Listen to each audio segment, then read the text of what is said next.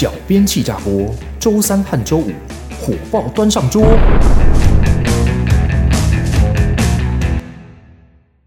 小编气炸锅，最大话题是说，我是滚边，我是打桶边。我们开始进行今天的话题，今天话题是高嘉瑜遭家暴。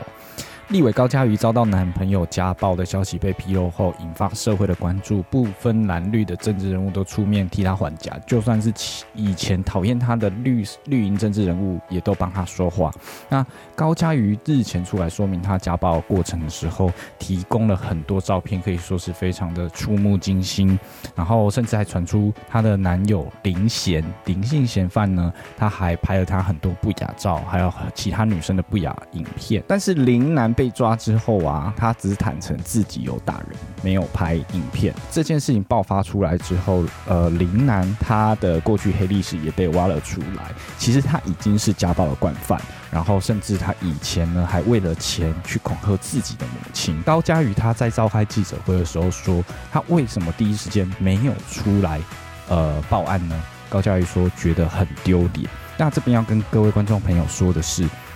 你自己。遇到家暴这件事情的时候，不要觉得丢脸，一定要适时的出来制止这个行为。那你制止的方式可能有有很多种，第一个是。呃，打一一零报警，然后拿你的验伤单跟你的一些证明去警局申请那个保护令。然后另外一个方式就是打一一三，这是最常见到的一个方式，会有人派人来协助你。那接下来还有另外一个方式，就是你直接传简讯讯息给一一三，你传简简讯过去之后，就会有人来联络你。然后另外一个方式就是说，你向你的亲友透露你被家暴的讯息，我相信你的亲朋好友都很愿意来帮。助你的，我觉得其实像很多人会很害怕去谈论自己可能在家里遭受到亲密关系的暴力对待，就连高嘉瑜他身为立法委委员也不例外。但其实台湾的亲密暴力并没有大家想象中的那么少见。根据卫福部十一月三十号公布的最新数据，就提到我国在十八到七十四岁。曾有或现有亲密伴侣的妇女当中，遭受伴侣暴力的终身盛行率有高达十九点六二趴，也就是说，有将近两成，每五名妇女当中就有一人是在一生当中曾经遭受到亲密伴侣的暴力对待。高嘉瑜这次遭受的这样子的暴力对待，他是大家关注到的是他的肢体遭受到的暴力对待。其实亲密关系当中的暴力分成五种。有精神暴力、肢体暴力、跟踪及骚扰，还有经济暴力跟性暴力。那在各种的暴力形态当中，以精神暴力的盛行率是最高的，有十六点七六趴。那其他依序则是肢体暴力、经济暴力、性暴力，还有跟踪及骚扰。台南市警局妇幼队就分析了过去的案例。他们就整理出，其实你在面对这些你的情人有可能是恐怖情人的状况，你可以根据这七个特征去判断，包括呃你的情人是不是会紧迫盯人，你随时都想要掌控对方的行踪，会过分的干预，然后你会想要占有对方，有强烈的占有欲跟控制欲，会想要查看对方的通讯记录，看他跟谁赖来赖去，跟谁有电话记录，那他会习惯性的斥责对方，会用轻蔑的态度。去看待你，会贬低你，那他还会有酗酒、吸毒、有暴力的言语或行为，那情绪可能也会反复无常，有失控、暴怒的情况，那猜忌、疑心病重，甚至会禁止你跟任何的第三者有任何的接触，这些都是大家要注意，可能会是恐怖情人的特征。你讲完这些特征之后啊，其实我就在思考说自己有没有符合其中那几项。你是不是就是？其实我自己符合的项目有第一个，嗯，就是有时候我会呃，就是去看一下的另一另一半的那个他的行踪现在在哪里啊？你我都会要求。事情是在经过对方同意的情况下，对，我会要求他跟我说你现在在做什么，你一定要让我知道。嗯。不然就是我有时候你会这样子跟他说吗？我当然不会这样子跟他说，就是我会让他希望他可以让我知道说他现在在做什么，嗯、但是我不会过分干预说不能去做什么。嗯，对。但我觉得有点符合第一个这个项目，然后另外一个可能还有就是会暴怒，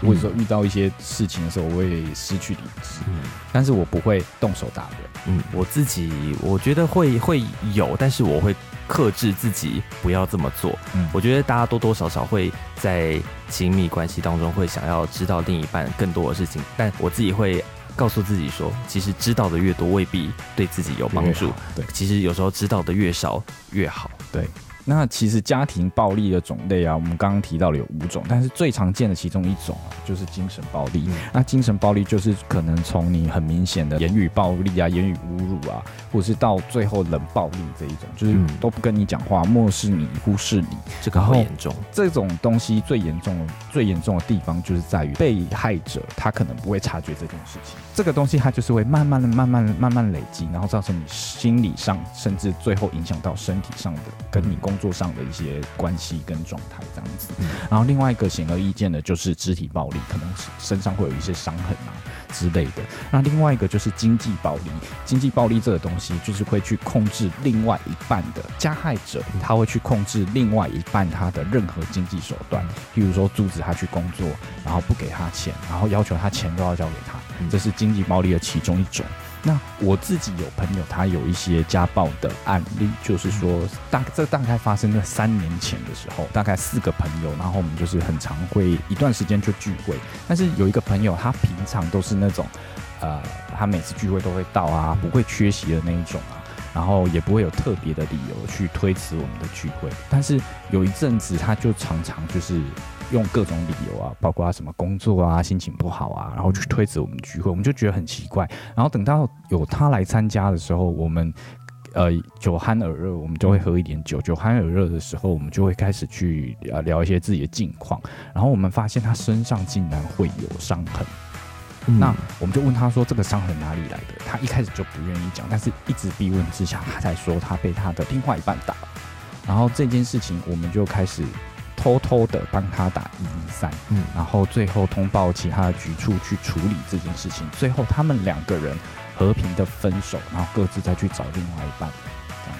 真的是一个比较好的处理的结局。对，因为其实那个时候我们大家都是第一次遇到朋友被家暴这件事，嗯、我们不知道怎么处理，然后最后的方法就只能打一一三。其实你说你身边有朋友有这样的经验，那卫福部不是也公布说每五个人当中就有一个人有这样的经验？对，所以其实我朋友。也有类似的经验。那因为今天要聊这个高佳瑜被家暴的案件，所以我在录影前其实就有呃问一下我朋友，因为我其实呃先前也知道说，我有一个朋友，她在几年前有一段亲密关系，她跟她的男朋友是有这样子类似的亲密暴力的。那其实我在问他这件事情的时候，他是不太愿意多谈这个事情的细节，因为对他来说，那是一个他不愿意去面对、不愿意去看。想起的回忆，所以我也没有追问他太多的细节，但他告诉我几个，呃，他被暴力对待的形态，例如说他会被情绪勒索，他有遭受肢体的暴力，嗯、但这件事情其实是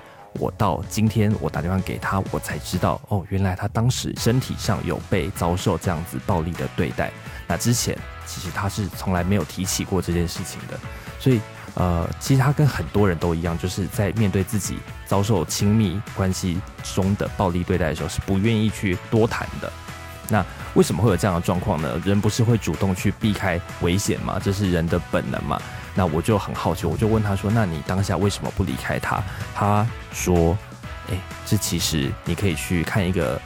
心理学上面的名词叫做斯德哥尔摩症候群，它是一种心理学的现象，它指的是被害者对于加害者反而会产生一种情感，会去同情加害者，去认同加害者的某些观点或者是想法，即便外界一看就知道，哦，这个加害者明显他的观点是非常有问题、非常荒谬的，但是当事人。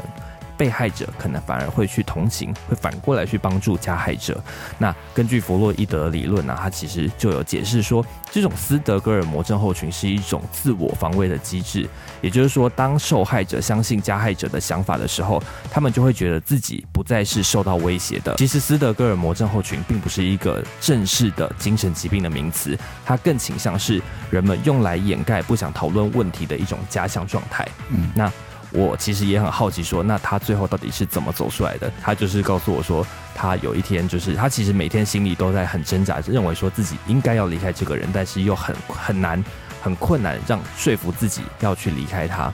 所以他最后是在某一次的因缘际会之下，发现说，哎，自己其实有其他更好的追求者，自己有更好的选择，自己其实可以值得被好好的对待，他才发现哦，原来现在我可以离开他，他才脱离这段恐怖情人的关系。那我们要怎么样去预防家庭暴力这件事情呢？其实，呃，政府有提供了一些他们正在做的一些方法，譬如说要建立正确的家暴预防观念，透过家庭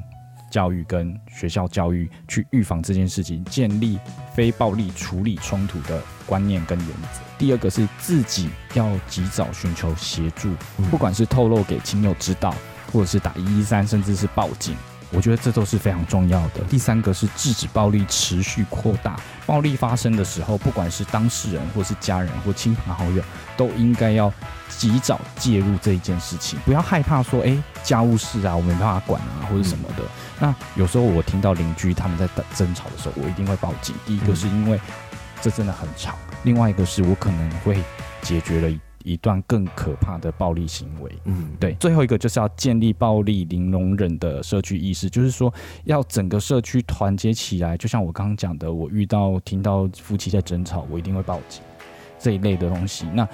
大家一起协助合力去。呃，照顾到社区里面的每一个家庭，他们的家庭状况，我觉得这是非常重要一件事情。最后要告诉大家，如果你遇到了家庭暴力，一定要勇敢的站出来，因为没有任何人是可以伤害你的精神、身体，然后让你走向呃，就是有心理阴影的这样子的方面的这些事情。嗯，大家一定要相信自己是值得被好好对待的。对，那小编气炸锅，如果你有任何想要聊的话题的话，都欢迎留言跟我们说。小编气炸锅在 Pocket 上面也听得到喽。那小编气炸锅 IG 按赞哦，还有打统编的 IG，赶快来按赞。那我们下礼拜见喽，拜拜，拜拜。记得订阅、按赞、留言，我们下周见。